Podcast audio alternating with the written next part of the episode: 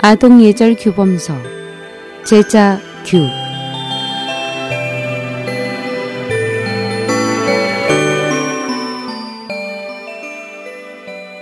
제자규는 청나라 강인 연간에 선비 이육수가 쓴 책으로 당시 많은 주현에서 어린이 교육용 교본으로 선정되었으며 그는 제자규를 쓴 공원으로 세상을 떠난 후에 산서 강주 소년사에 모셔졌습니다. 닭을 훔친 죄가 기록된 지옥 명부. 대문 안에 들어갈 땐 뇌인지 물어보고 본체 안에 들어서선 큰 소리로 고하여라. 누구냐고 물어오면 제 이름을 일러야지. 난이 전이 하게 되면 분명치가 않느니라. 남의 물건 쓰려거든 말을 하고 빌려야지. 말도 없이 가져가면 훔쳐가는 행위니라.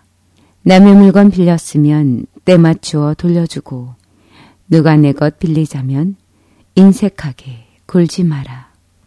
뜻은 문 안으로 들어설 때는 먼저 안에 누가 있는지 분명하게 물어봐야 한다.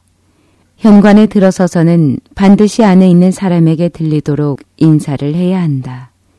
다른 사람이 누구냐고 물으면 자기의 이름을 밝혀야 한다.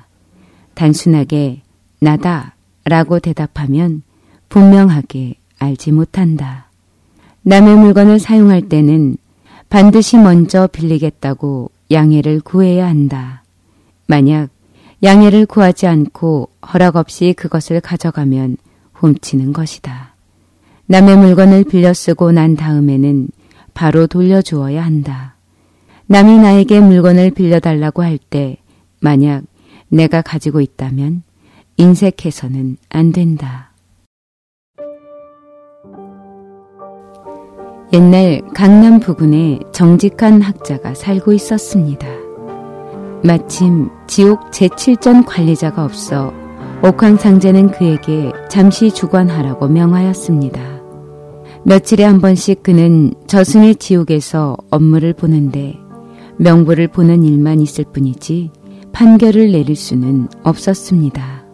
그는 모든 사람에게 자기가 지은 선업과 악업에 따라 받는 보상과 처벌이 각각 다른 것을 발견했습니다. 매번 자기 스스로 가혹한 형벌을 받으러 칼산으로 기어가는 사람을 볼 때마다 하인을 보내어 구하려고 하였습니다.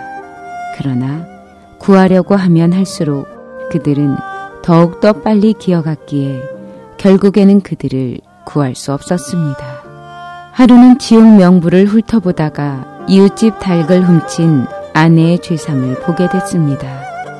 닭털까지 합해 중량이 모두 한근 두량이었는데 그는 곧 이 페이지를 접어서 표시해 두었습니다. 지상으로 돌아와 그는 아내에게 물어봤지만 아내는 딱 잡아떼며 실토하지 않았습니다.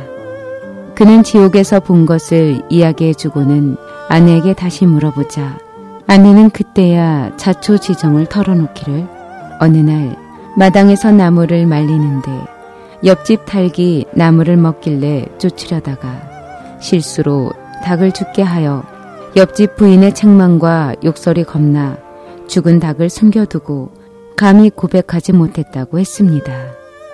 이들 부부는 숨겨뒀던 닭의 무게를 달아보니 한치의 오차도 없이 바로 한근 두량이었습니다.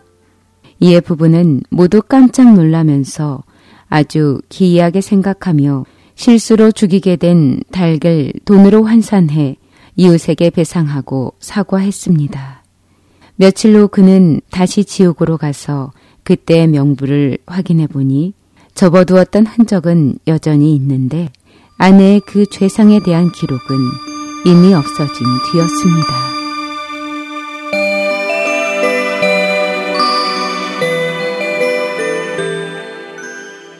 어떠셨나요? 저는 다음 시간에 다시 찾아뵙겠습니다. 제자교회 유인순이었습니다. 안녕히 계십시오.